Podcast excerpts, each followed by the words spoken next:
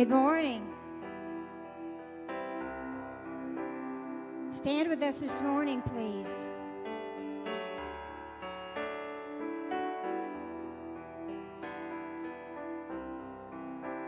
I told the early service this morning that our band may be small this morning in number, but we're not down in power.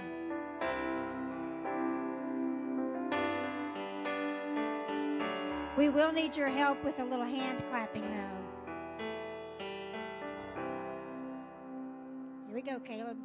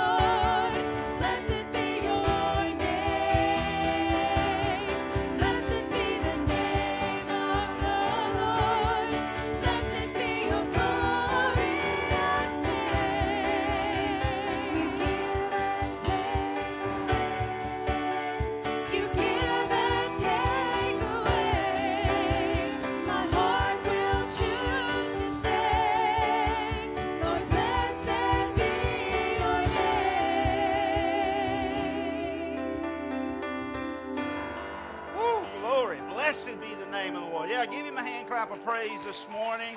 Man, we're so glad that you're here. And I want to say happy Father's Day to our fathers here today. May God truly bless you. May your wife or children or somebody take you out for a big old steak dinner today.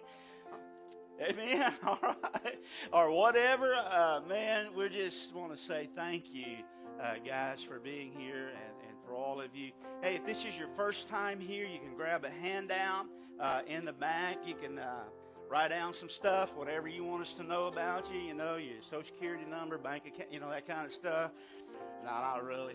Drop it in the offering receptacle or give it to the guys as you leave. But uh, or sign the guest book. You know, it's it's it's important for us to know to be able to connect with you. And and please, if you have a need, you let us know because we're here to serve you. We're here to try to meet those needs in the name of Jesus. So. Uh, we just want you to know that we're excited that you're here today. Let, let me just let me let you in a little secret. Do you know you're not here by accident this morning? I, I don't know why you think you came or how, what the circumstances were uh, that led you here this morning, but I want you to know that you're here by divine appointment. And God has a word for you today. And so my message to you this morning is listen for God to speak because he certainly will. And we're glad you're here. Let's continue to worship him this morning.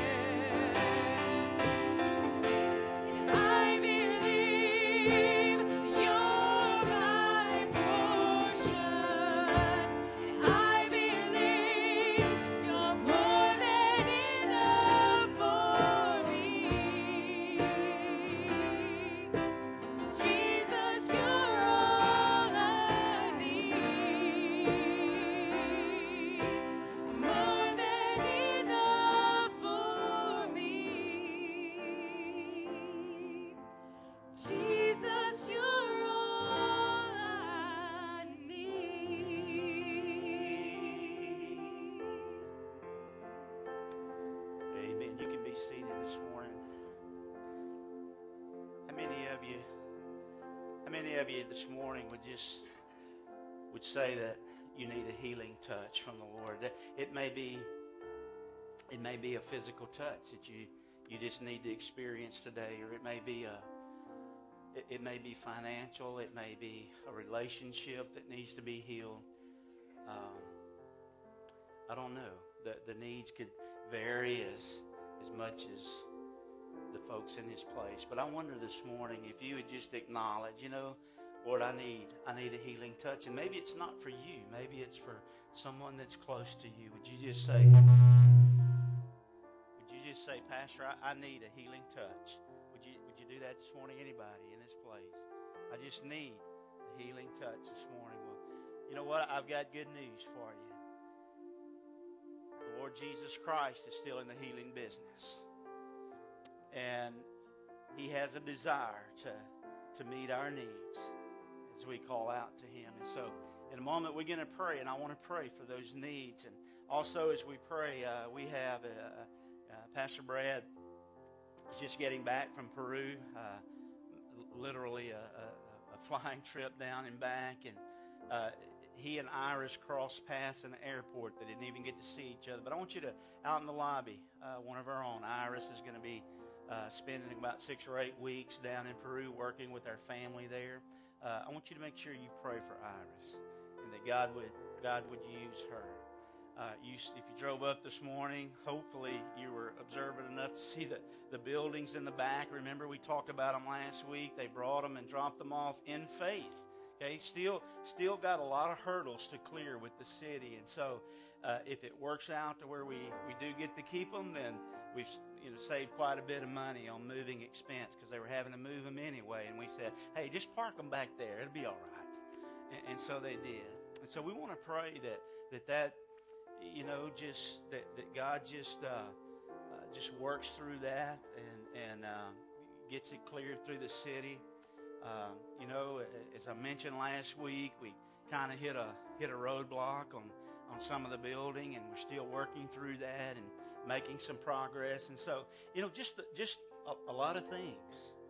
And and and we we we mention these not to inform God of something He's not aware of, but but just to say, God, we need you, and we need your healing touch. And so, if you would join me this morning as we pray, and just pray for the, the, the, the healing power of the Lord Jesus Christ to rest upon us this morning. Father, it's in Jesus' name that we come and, and we ask today. Lord, all over this building, there were hands that went up that, that says, uh, we acknowledge that we need a touch from you today, a healing touch. And Lord, the needs are as varied as we are as individuals, but as we sang earlier, you're really all that we need because you are the answer to all of those things. And so, Lord, we thank you for that. And I just pray for your healing touch to rest upon each and every person in this place this morning. God, whether it be physical, financial, relational, spiritual, Lord, what, whatever, emotional, whatever it might be, Lord, I just pray that every person would just experience your healing power in their lives today. Father, there are those who are just bound by addictions today. I pray that you would just set them free and heal them today. Father, I, I pray that as we as we're moving through the, the places that you're leading us, expanding the building, adding uh, new buildings, and, and, and Lord, you just you just man go before us and prepare the way, and that we would walk in that way. And so, Lord, thank you for reminding us this morning that you are our healer. And there's nothing that's too difficult for you. And we praise you for that today. In Jesus' name. Amen. I'm going to ask you to stand back up as we continue to worship together this morning.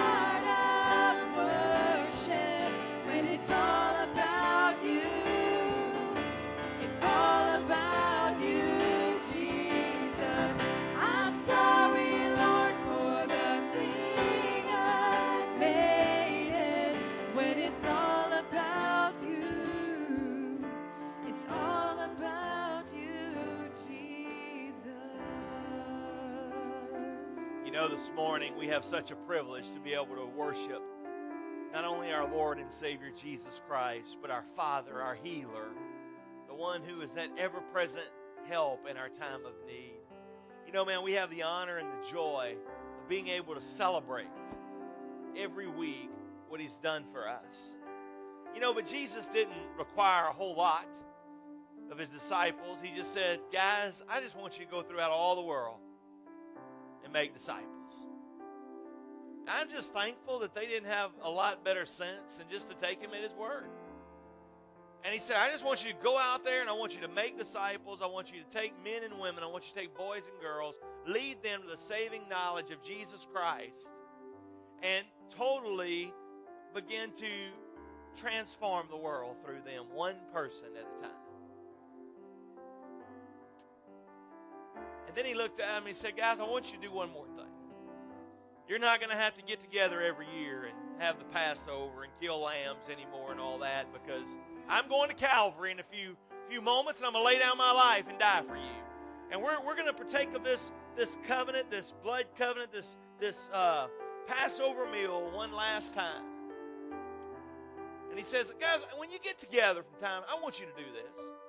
There's great debate in the religious circle about how often that should be. Should you do it every time? Should you do it every three weeks? Should you do it the first Sunday after the fifth Monday? I mean, there's all kind of ways to do it. Jesus just said, guys, I want you to do it. I want you to celebrate. I want you to remember the sacrifice that I paid for you on Calvary's cross. I want you to remember that you don't have to do this every year for salvation. I want you to remember that I have paid it all for you. And then I want you to do one more thing. I don't want you to get hung up on looking back. I don't want you to get hung up on the rearview mirror every time you celebrate this cup, thinking, oh, Jesus did all this for us, and, and, and get overwhelmed with the sorrow. He says, guys, this is the last time we're going to partake of this cup on this side of heaven.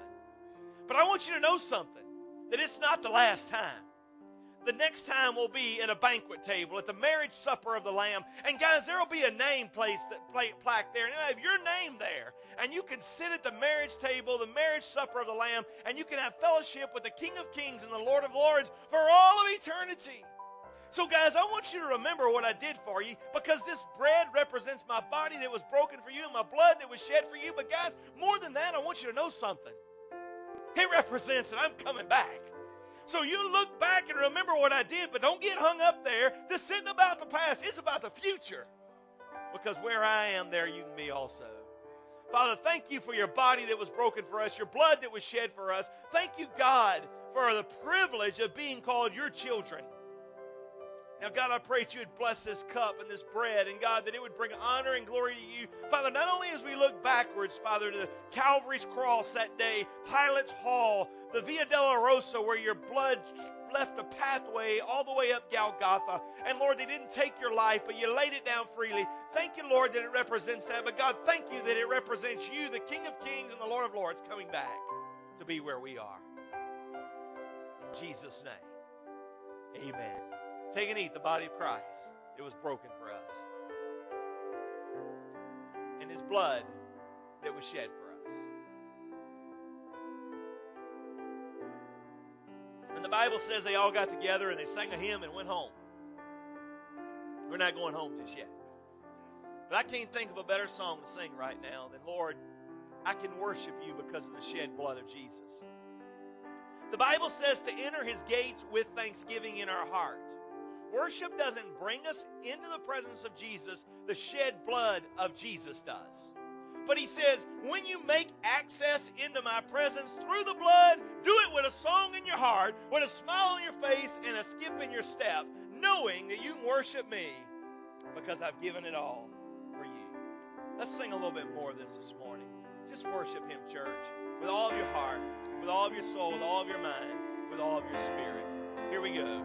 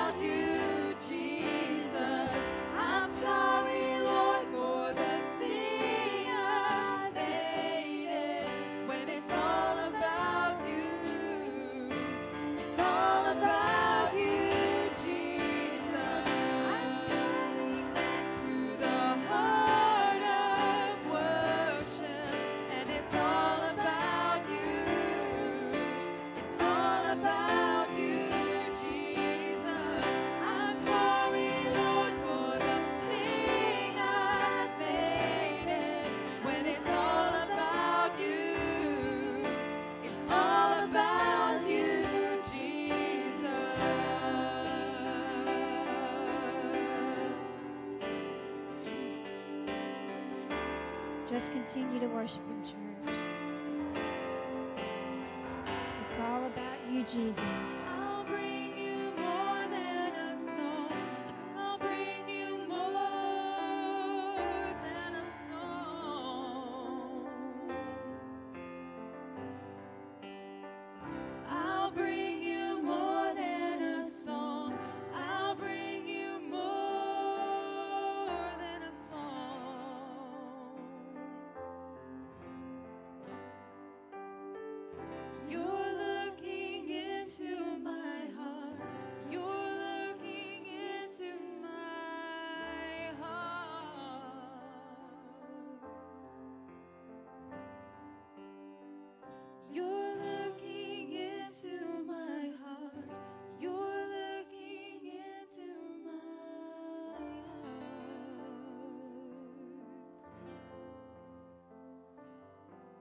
Father, your word says that nothing is hidden from you.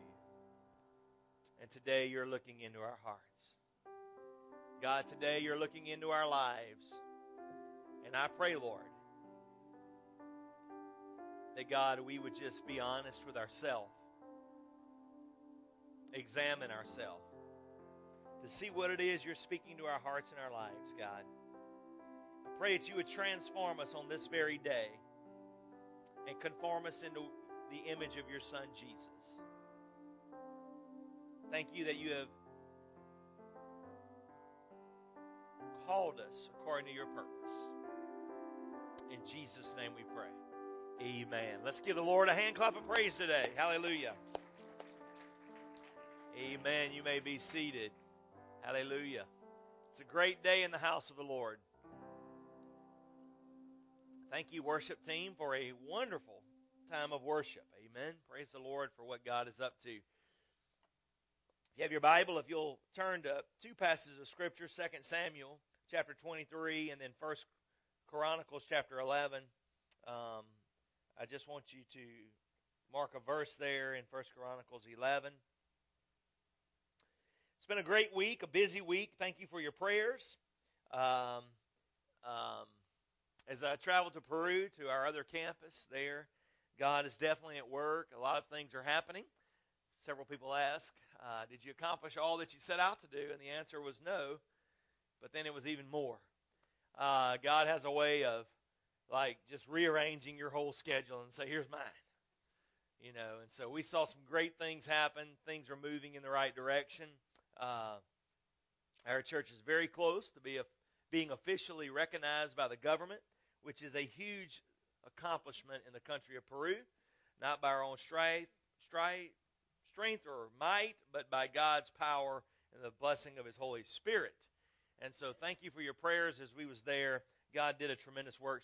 Uh, we're so blessed um, at what God's up to there. If you have your Bible today, we're going to deviate for one Sunday out of the book of Philippians. That's our sermon ser- summer sermon series. Um, we uh, want to share a word for you dads today. I believe God gave us this divinely, um, not only for dads, but for every man, regardless of your age. God can use you in a tremendous way. King David was an example of that. We know when he was a child, everybody was hiding in their camp, running from Goliath, and David said, Man, I just got enough of this. This dude is not going to defile the name of my God any longer. I'm going to go take care of business. They gave him Saul's armor and said, Well, man, if you're going to go out there, you need some fighting armor. And he put that on and was like a little child when he was very young, wearing his dad's boots and uh, couldn't walk in it. He laid that uh, fighting armor aside and he took his little slingshot and picked up five smooth stones and went out there and took care of business. Somebody said, Well, was he think he was going to miss? There was only one giant. No, he had four brothers. And so he figured if they came and wanted to get his back, he'd take care of them too. One shot for each one. And so David became a mighty man of valor at a very young age very young age. I want to read with us here in this passage of Scripture this morning 2 Samuel 23 and 1 Chronicles chapter 11. We're going to read one verse out of 1 Chronicles 11. It says, as we look at this in verse 10, the following were the chiefs of David's warriors who gathered together with all of Israel, strongly supported the king, supported him in his reign to make him king according to the Lord to the word of the Lord about Israel. And this was David's warriors. Now let's look at them in 2 Samuel 8, 23 and verse 8. It's the same list. I want to just read it out of 2 Samuel if we could. Uh, 2 Samuel was in action, being written from the front lines, if you will. Chronicles was written by another man who was the chronicle made the chronicles for the kings. And so here's what it says in verse 8. These are the names of David's warriors Jehoshabed, Bashath, Ebeth. I've read that name all week, and I just still don't get it. I mean, I thought about what in the world was his mom and dad thinking? Know, I, I knew this person that named his child a crazy name because he lost a bet.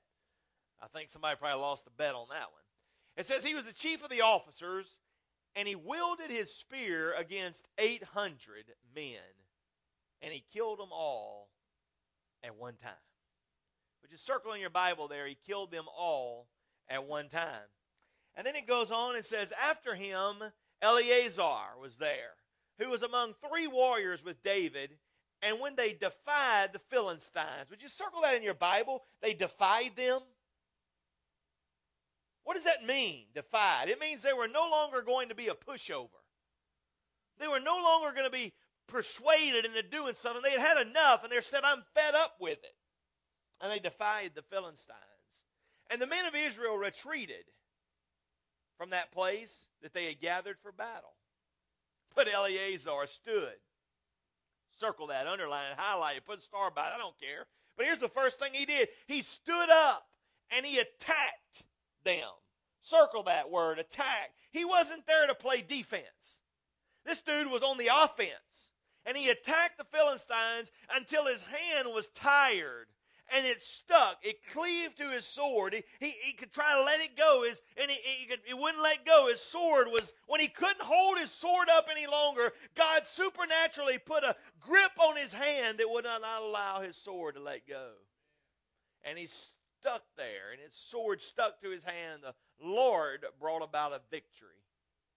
Not just any victory, a great victory. Underline that in your Bible. The, the Lord brought. Now, he was one man. Everybody had retreated from him, but he was one man standing there, and he said, You know what, you, you bunch of cowards? You got backbones like a noodle. Run if you want to, but I'm going to pour my life out on this spot right here. This is a spot I want to die on. I'd rather die fighting than live retreating. And the Lord brought about a great victory. And then all the troops came back after everybody was dead to help him haul back all the plunder. Oh, wouldn't they so sweet? Thinking of him. And then he goes on and says, After this guy, there was Shammah. The Philistines had once again assembled, and they were in this formation where there was a field full of peas or full of lentils. And where they, there he was, and the troops fled again from the Philistines. So they're in this big pea patch, and there's this formation of Philistines coming, and all of a sudden everybody's running, but there's Shammah. He's standing there. Why in the world did he stay? I don't know. Maybe he heard about crazy old Eleazar. And said, Man, if Eleazar can stand up and, and fight the fight by himself, I would rather die in this pea patch. This is a hill I will die on than live life in retreat. And so he stood there and he defended it. He defended it and said, You will not take this hill. And he struck down the Philistines. So there it is again. The Lord brought about a great victory. And so, as this passage goes on, it says, And then there were three of the 30 leading warriors that went down at harvest time, and they came to David at this cave. And David was hiding there while a company of the Philistines was camping about around Jerusalem, and they were no longer able to get back to Bethlehem into their country. And the story goes on and says, Man, at that time, David was in this stronghold, and he was camped out there, and he couldn't go out because they were surrounded all around him. And you, you know how you were. He was probably pacing the cave, and man, he was kind of thinking, you know, ah, man, what, man, what I wouldn't give right now for just a drink of water from that special well in Bethlehem. Man, if I, you know, guys, we're over here in this cave. We can't get back to our homes. Wouldn't it be great to just have a great drink of that? You ever been there? You're just longing for a drink of water or something. You're like, man, if I could just get there. A drink of water, uh, that's special water. And you begin to long for it.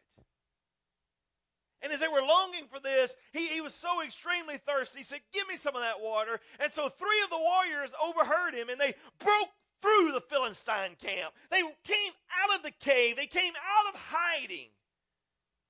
And they went and they drew water from the well at the gate of Bethlehem. At the gate!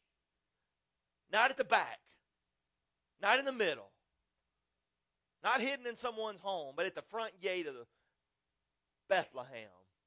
They went and drew water from that well and they brought it back to David and he refused to drink it. And David said, Oh Lord, Lord, I would never do such a thing.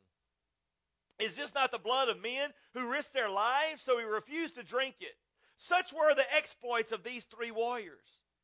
I mean, David just, I mean, he never expected these men to come out of the cave and break through enemy lines and go to the front gate of the city where all eyes were upon it, grab a bucket of water, come back through enemy lines without a bucket, with a bucket of water or a vessel of water, not trying to spill it, and bring it back to the cave and hiding. He says, Oh my goodness, just a random thought that I mentioned. They heard the king say, Oh, how I wish I had, and they risked their life. They were willing to pour their blood out so I will pour this water out as an offering to you, God. That was the most sacred thing at that moment. David said, Oh, how I wish I had that drink. And they brought back that drink and they said, Oh, God. He said, Oh, Lord, here's this, this thing I want so bad as an offering to you. He goes on. I mean, and then there was Joab's brother he was the leader of the three, and he raised up his spear against 300 men and killed them, gaining a reputation among the three. And then, and then it continues and says, Was he not the most honored of the three? And he became their commander. And even though he did not become one of the three, he was still honored more than all of them. And then there was Benaniah. I love this dude. I mean, old Benaniah, the son of Jehoiada, was the son of a brave man. See, he was the son of a man of valor.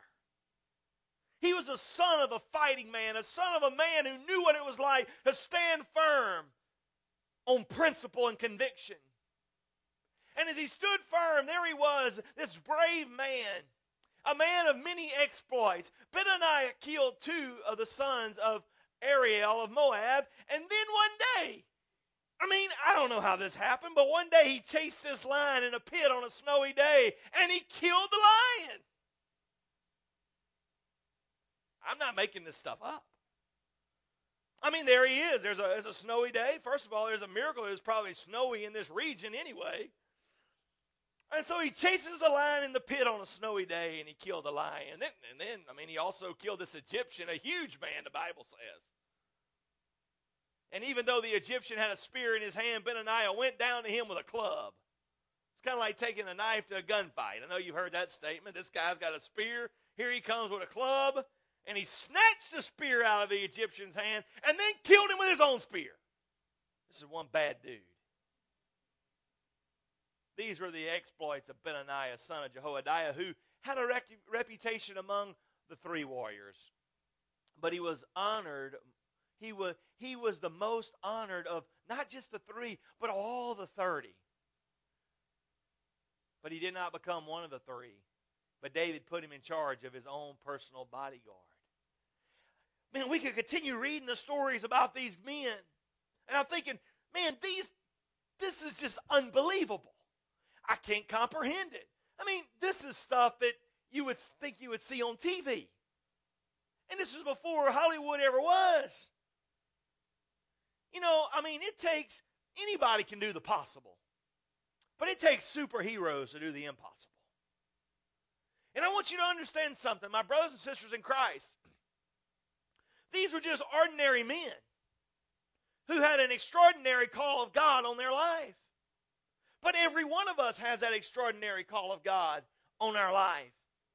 And as this passage of scripture, I think, man, you know, in the world that we live in today, we have a lot of these kind of heroes. We've made them up. We have a bunch of, of, of illusion, illusions of heroes. I mean, for some of you older people, I mean, who was the first great American hero? John Wayne. I mean, John Wayne was conquering regions for a long time, and he's like, oh, John Wayne's a hero, man, the Duke. And then, man, there was this guy named Clint Eastwood. I mean, he was a he was he was a hero and a hero in the next decade and a hero in the next decade. As a matter of fact, I like him better now in his old movies where he just plays an old man that's fed up. I mean, he's just this old guy that's fed up, and he's just like, er, you know, I mean, he just takes care of business. We made him out to be this hero. And then, and then, oh, you remember the Sylvester Stallone age. I mean, the Rambos, the Rockies, Tom Cruise, Mission Impossible. And we have all of these heroes that we've made up. And they've been made up by Hollywood. They've been made up by steroids and makeup. And we think, wow, these guys. You know why they're heroes? Because they get to take two.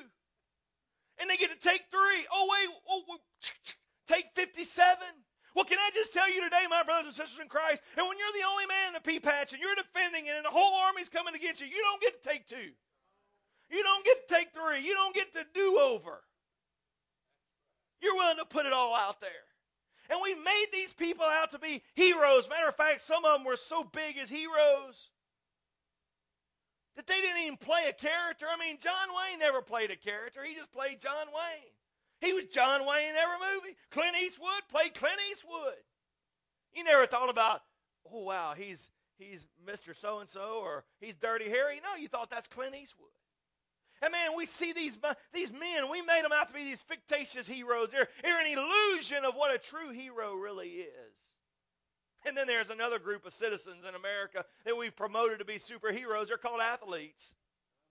I mean, they're a whole other class of citizenship. Matter of fact, when we think about this passage about this passage of scripture, and then those guys, you're like, man, what are we really idolizing today? Who really is our heroes today? I mean, really, they're only tough after they've trained their whole lifetime, countless hours.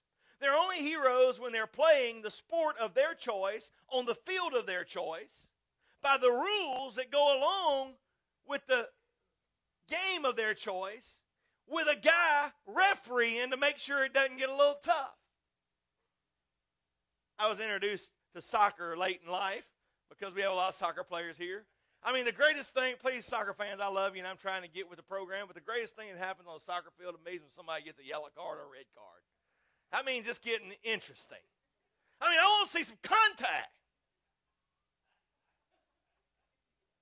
And man, I think about that, and and man, you know what was these guys are heroes only when they're protected by rules, only when they're protected by whistles, only when they're protected by cards, only when they're protected by. What, I mean, you want to talk about a real hero in the sports world? What about those guys that played before there were helmets?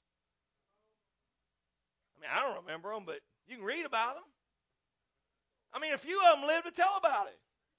I mean, they played football with no helmets, no pads. They just, like me, ignorance on fire.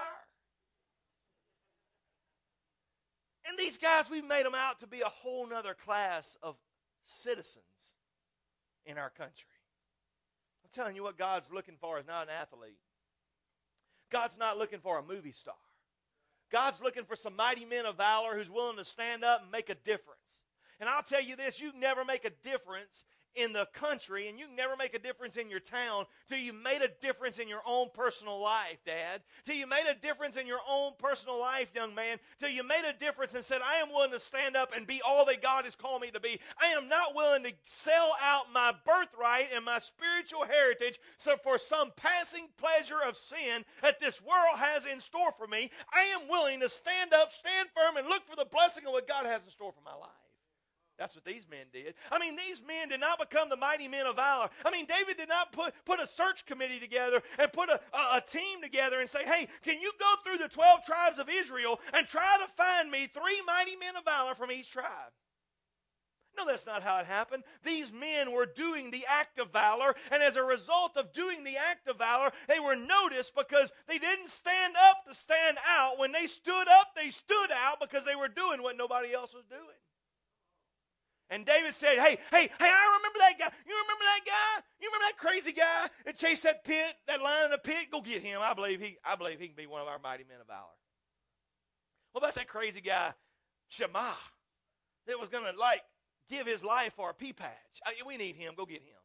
You see, they weren't recruited because of they, they weren't recruited and they weren't retra- they were not trained to be mighty men of valor. They were mighty men of valor, so they were enlisted. They didn't have to go through boot camp, and I don't mean to minimize that for our military, but I am telling you, they went through what was called the boot camp of life, and they had stick to itiveness. I know I made that word up, but it's good stuff. They were willing to stick with the stuff and cling to the unchanging hand of God and say, I will not back down, I will not let up, I will not compromise God's plan for my life. There's a couple things about these mighty men of valor that I observed this week. When I look at it, man, they understood what Paul was writing about in 1 Corinthians 6 and 13, uh, 16 and 13, where, where he said, Hey guys, I mean, it was a church going through a difficult time. There was a lot of immorality running rampant. And he said, Hey guys, over there at the church of Corinth, it's time for you to stand up and be a man. It's time for you to stand up and be accounted for. It's time for you to stand up and make a difference. They understood that. These men, uh, there was a couple things about them. These men were men who stood up against the tide, and it wasn't the roll tide. It was the tide of, of Philistines that were coming against them and said, No way are you taking my pea patch. I need this pea patch to feed my family. I need this pea patch to feed the family of Israel. I will fight it to death. They were men who fought off the enemy. They were men who ministered to the leaders around them. Those you remember the three guys? I mean, uh, David just said, I, "Man, I, well, if I could just have a drink of water from that well at Bethlehem." Okay, boom, they were gone. They didn't have to have special ops training.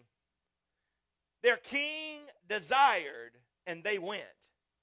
I'm telling you what we're needing today in America is that Jesus Christ is the King of Kings and the Lord of Lords. And I'm telling you today, men, you can be all that you can be through Christ. Who is the real man? He's not the guy at the weight room. He's not the guy working out. He's not the guy in the White House. He's not the guy in the Senate. He is the man on the front lines in his home every day who loves Jesus Christ and says, I don't care what the world says. I am willing to stand up and pledge my allegiance to the cross of Calvary and the Lamb of God and the blood that was shed and celebrate on the resurrection side.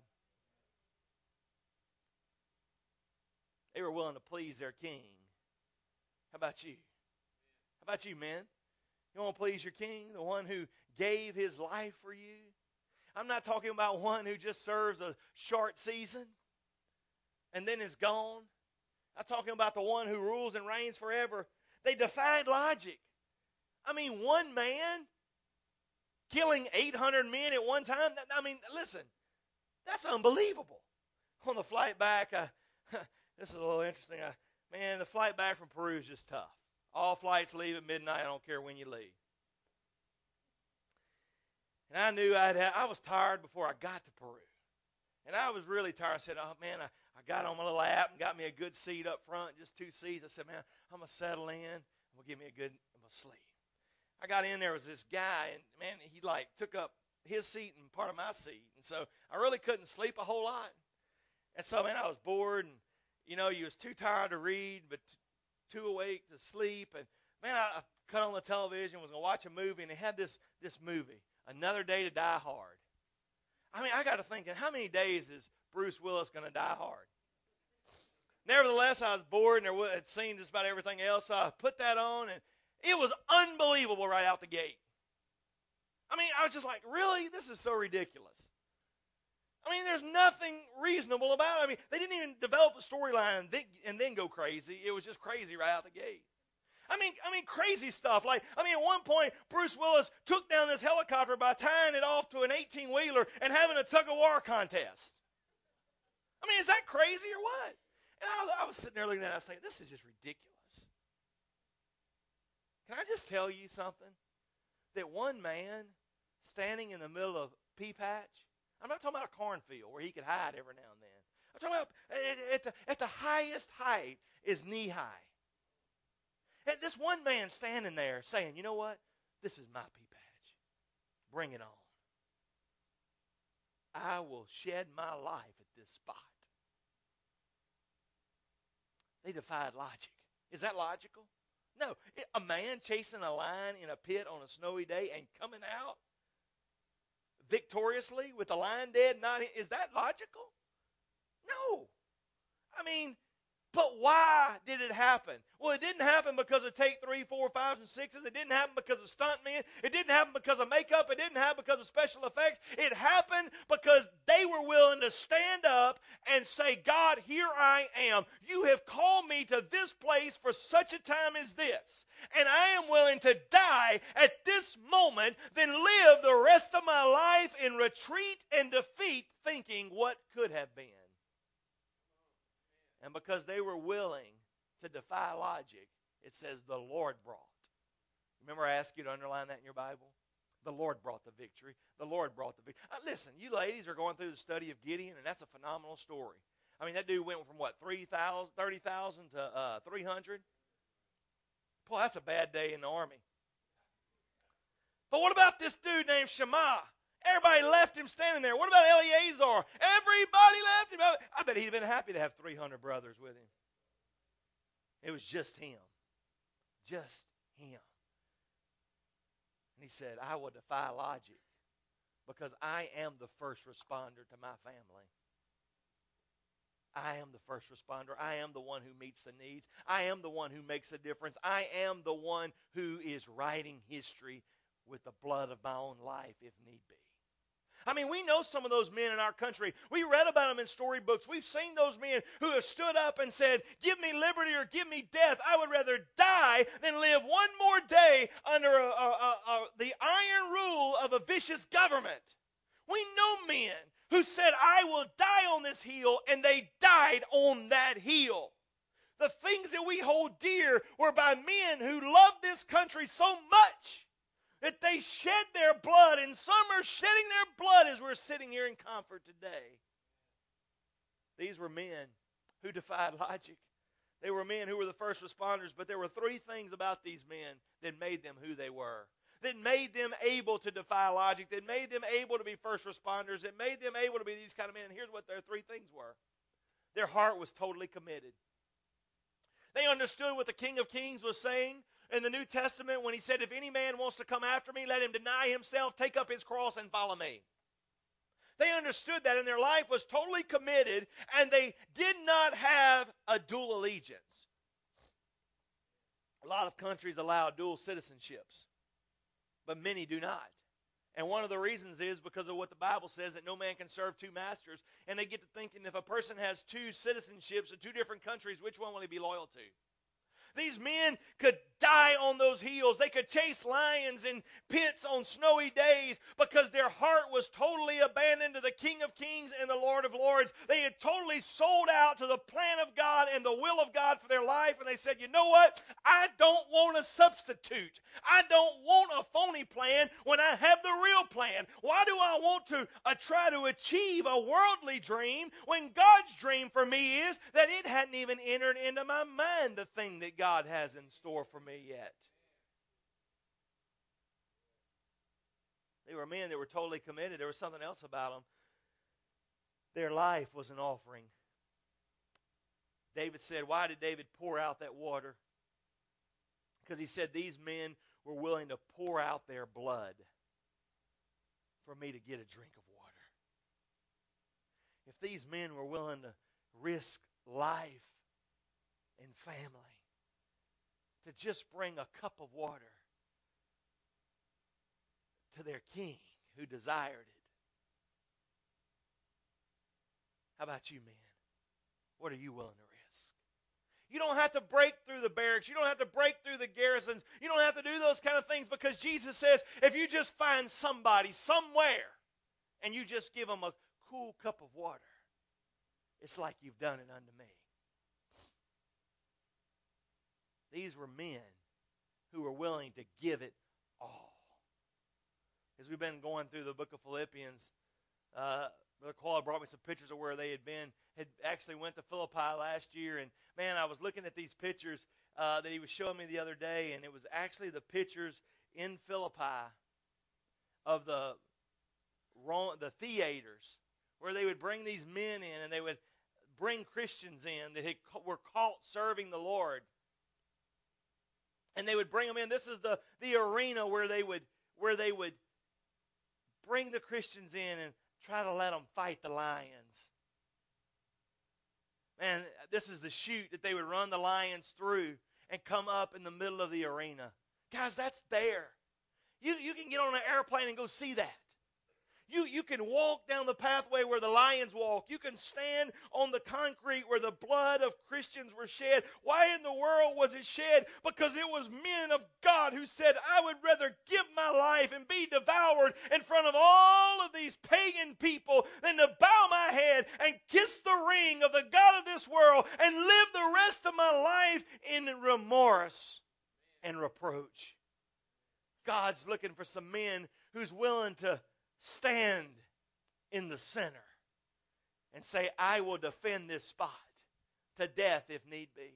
It doesn't mean you're going to win every battle because there was a many of Christians who lost the battle. Matter of fact, the Bible says in the hall of faith, it talked about all the great things that happened, but then it said that there were others who were placed in logs and sawn in two, and women received their, their, their young brought back to them and dead, and many dead, and many wandered around in the wilderness, destitute and desolate and sheepskin and hiding. But I am telling you something today. They died on the right side they made it to the hall of faith because they were willing to die, pledging their allegiance to the King of Kings and the Lord of Lords. They weren't interested in a dual citizenship. They weren't interested in being with the world one moment and God the next on Sunday. They were sold out and said, You know what, God? I would rather live for you in poverty, in destitute, in, in being destitute, than live in the abundance of the wealth of the world. Man, as I was with our church in Peru, I listen to them worship. One of the hardest things for me as a pastor that's our family. I go back and go back and go back, and I'm watching their kids grow, and I'm watching them bring new babies into the church and dedicating those new babies. And man, I was there Thursday night. I preached right before I left to go to the airport, and man, I got through, and there was just a line of moms that was just bringing their babies up to me, Pastor Ralph. Please pray for my baby. And one of the hardest things for me as a pastor is like to get on the airplane and come back and leave them there and leave them in that situation. But I am telling you something. When they worship God, they don't need they don't need all the bells and whistles. They don't need the light shows. I'm telling you, I don't know what they're saying because I don't I, I don't speak any Spanish. But I'm telling you that they are worshiping. I don't know what they're saying, but God does. And they are pouring their heart out to God and they are worshiping Him with all of their soul, with all their mind, with all their strength, with all their spirit, in all of their poverty. God's looking for men who are willing to pour their life out as an offering. We don't have to die because Jesus died for us. But if need be, would you go down on the winning side? Or would you sell your soul for just a few more moments of a life that's nothing but a vapor. these men were men, they accomplished this because, because their heart was committed, because their life was an offering. But the last thing, these men had a vision for their life that was limitless.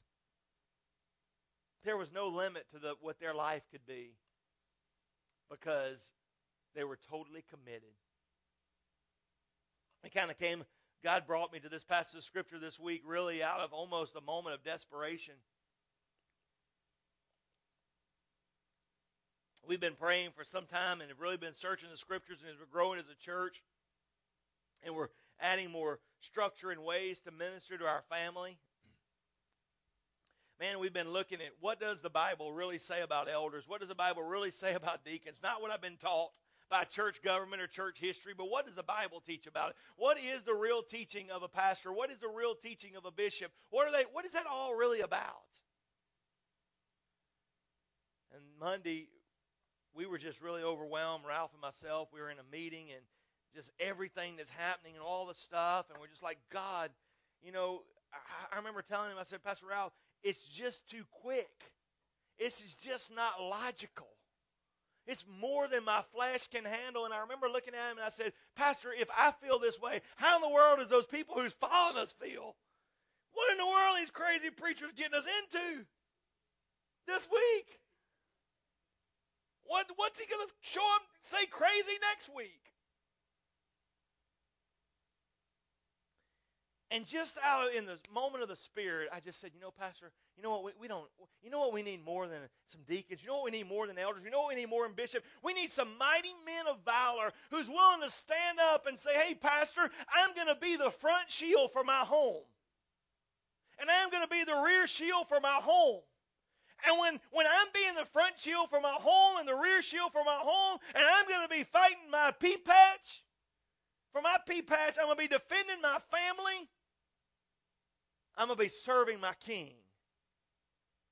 And if you're fighting for your family, you will fight for your king. And begin to say, God, we just need mighty men of valor. Not dressed up, not super spiritual heroes, not Christians who know how to say all the things and, and uh, uh, all the lingo. I was talking to a person the other day, and after visiting with them for quite some time, I was asked, Do you have any questions or any comments? And they said, You know what, Pastor? I'm just so happy that when we're with this family and we're with this group of people, that we don't have to speak in tongues to be spiritual. I'm just glad that I can be who I am, and I can be honest before God. I don't mean I'm saying tongues isn't a spiritual gift. That's not what I'm saying. But what they were saying is, I'm glad that it's not about the gift here. I'm glad that it's just about the one who gave his life. And today, men, God is extending you an invitation. He's saying, Would you, sir, be the one? Now, I'm not talking about a shallow commitment. I'm talking about men who's willing to say, I'll be the mighty men of valor. You know, I told Pastor Ralph, you know, you think, man, David had a lot of mighty men of valor, and then I've looked at how many people were in his nation. He probably had around 900,000, a million men that were around him, but only 37 rose to the top and said, I'll be one of them, Pastor. But I'm telling you, and when you got one man who can fight off a whole army, you don't need a bunch. And I'm telling you that you say, Oh, Pastor, I can't be that person. I don't know how to pray like that. I don't know how to read the word like that. I don't know how to do battle like that. There's your first problem. You don't know how to. You'll never know how to. I mean, this may disappoint some of you, but I really don't know how to do what I'm doing right now. I just wake up every day and say, God, I'm in over my head. If you don't show up today, I'm going down. Please manifest yourself in my life today, or I will be made a fool of. I remember I remember on the plane ride over to Peru this week, one of the things that we were going to do is we were, I mean, we were trying to find property for our new church. We were trying to find a temporary building for them to use because they've outgrown that space. And when I say they've outgrown it, they've outgrown it. I mean, we were packed in there and I was preaching. I mean, they were right on top of me and I was right on top of them. They were right on top of each other. And it was just a warm, fuzzy feeling. And I remember thinking one of the things was several weeks ago, probably two months ago, there was this church, this pastor that's about to retire, and there was no one to step up and take over. Pastor Alberto, and he's been the pastor who's been helping get us through the, the political hoops to become legally recognized in that country. And as I met Pastor Alberto, he's like, I have no one to take over this church, and I'm 70 years old, and I don't want to see it go by the wayside. He said, I want to give you the church. I told Pastor Marco, Pastor Marco, I got more than I can handle in Peru. I don't need his church. And he said, Oh, Pastor, the Lord provide. And so I just blew it off. I'm not going to lie. And so six weeks later, Marco called me, Pastor, and he said, They voted last night and said it's your church. I said, Well, I never said I'd take it. It's okay. You meet them when you come. And so I'm on the airplane going over there, and I'm thinking, God, God, I can't do this. And he said, Son, I know you can't. That's why I'm going to bring the victory. I was reading this scripture in my Bible on the way over, and it said, And the Lord brought the victory, and the Lord brought the victory. And God said, Son, I just need you to show up. I just need you to be in the pea patch. I just need you to chase the line. I know you're not going to know what to do with the line when you catch it. I will take care of that. I know you need to bring a knife to a gunfight. I know you're outnumbered. I know those who are with the world are more than those who are with you. I just need you to be there. And man, I met this pastor. Do we have that picture of Pastor Alberto and this little lady, and he said, Come, I come, I'll take you and meet you some of our church family. And I went, and there was this old man. He said, These people here are too old to, to uh, make it to the church because they live on the other side of the mountain. And man, I hate to admit this in public, but confession's bad for the reputation, but good for the soul. And By the time I got to his house, I mean, my legs were trembling. I done went up the mountain, I mean, straight up and back over, and I'm thinking, God, if I'm going to work pastor churches over here, I got to start working out or something. And he said, that old brother, he can't make it. And we went there, and I went in this house, and there was this little lady. She reached me right there, and he said, just pray for her. Man, we began to pray. This old saint of God living in poverty.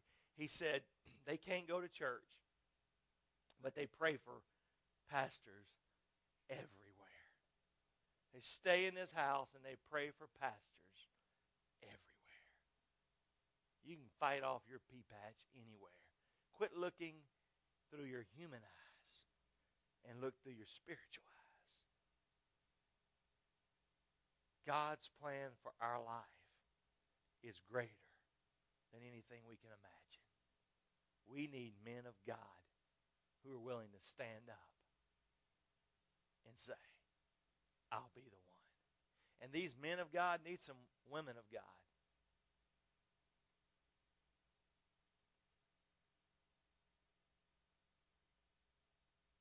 who would be willing to say, Yes, dear. Not to all of his snaps and hops and pleadings and implorings, but would be willing to say, Yes, dear, you can do this. Won't you come back in this house? That pea patch needs you. Yes, dear. You go in God's speed, and I'll pray for you. I will be here. I will be holding the front line. I'll be maintaining the home. I will be the woman that God has called me to be while you're being the man that God has called you to be. And there's some of you ladies in here today. I mean, you're frustrated. You've been looking for that man of God, and you have settled, and you've ended up with a with a milk dud and not a spiritual giant. I'm telling you, don't compromise what God has for you. Don't sell yourself short. I don't care how old you are. God has a plan for you. God has a purpose for you. God has a mate for you. And you stick with the stuff and you get you a man of valor and not a man of the word, of the world. And your life will be blessed. Today, God is calling us out. In the world we live in, the most unpopular thing to be is a Christian. Today, God is looking for someone who, like the high school student who ripped up their valedictorian speech and began to recite the Lord's Prayer. I mean, it stirred up more atheists than most church, churches do in a decade. In one moment. Why? Because that young person stood up. And because they stood up, they stood out. God's not looking for people who stand out to stand up. God's looking for people who will stand up when nobody's looking. God's looking for people not who have the golden toilets and the golden thrones and the golden all of this in the ministry. God's looking for people who are willing to say, God, all I got is just a few widow mites, but nothing in my hand I bring, but simply to the cross I cling. cling. Lord Jesus, though none go with me, I still will follow.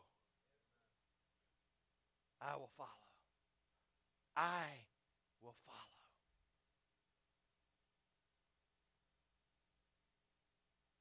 I will not back down. I will not let up. I will be the man of my family. I will lead my family. I will be the spiritual leader. I will lead the spiritual time. I will train up my children to be what God has them to be. I will not subcontract the spiritual heritage of my children to any religious denomination. I, as the man of God, will stand up and be all that God wants me to be. I will not subcontract all of their influence to the secular school system, to the world. I will not wait for the government to bring them the answer.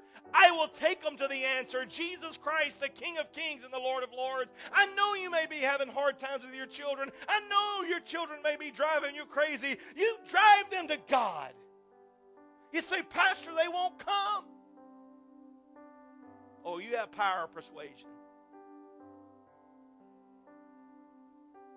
Maybe they won't come on their own.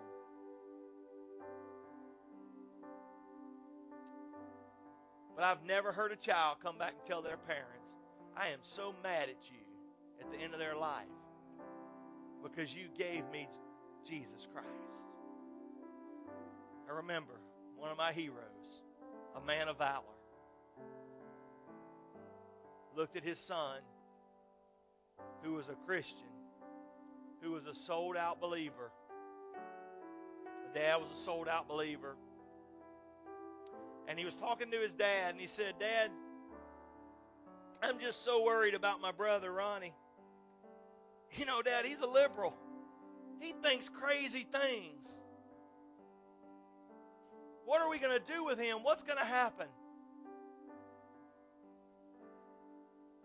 Ronald Reagan reached over and grabbed the hand of Michael and he said, Son, I'm not worried about Ronnie's politics. I'm worried about Ronnie's soul. I don't care how he votes. I don't care what party he's with. Son, I want Ronnie. I want Ronnie to have the greatest thing in the world Jesus Christ. I'm telling you today, what we need is men of God. I don't care if you don't know how to pray. Who cares? I just need you to show up and say, God, I don't know how to pray today, but here's my heart.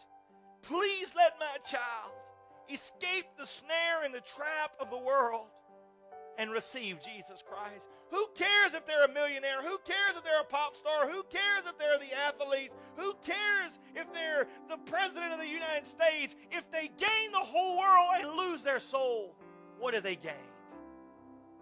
Would you be that man who would say, Though none go with me, I'll still follow? Father God, today, in the name of Jesus, I pray for these men. I pray for this message.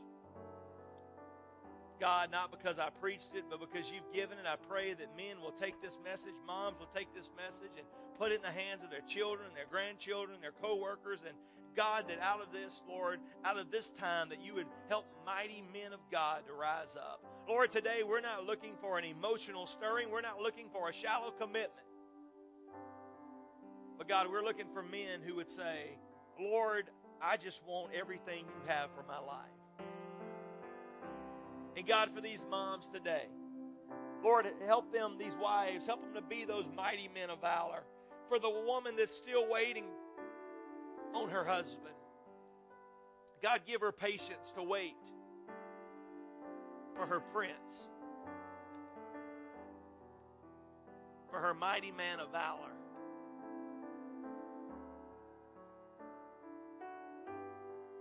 God, for the parents who are living for you and they are mighty men of valor, Lord, I know not every battle will be won. I, God, I don't understand it. Your ways aren't our ways. Your thoughts aren't our thoughts. I pray for them today that they gain a supernatural boldness in their life that is uncomparable to anything the world could bring them. Now, would you move in our service today? In Jesus' name we pray. Amen. As you stand to your feet today, won't you come? We'll have some people here to pray with you. The Lord speaking to your heart. Won't you come today? Would you decide right now to follow Jesus? How about you, sir? How about you, sir? Would you? I know you may come to church a lot. Would you take it to the next level?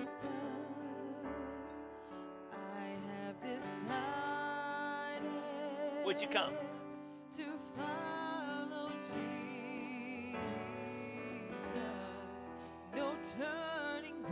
Would you come? Wives, would you come pray for your husband? Would you pray for your children? Back. Would you pray for an outpouring of God's Spirit to move like you can't imagine? Would you come today? Though none go with me, still I will follow. Will you come if nobody else does? Will you serve if nobody else does? Will you wait if nobody else does? Will you pray if nobody else does? Will you will you be the man of valor if nobody else is?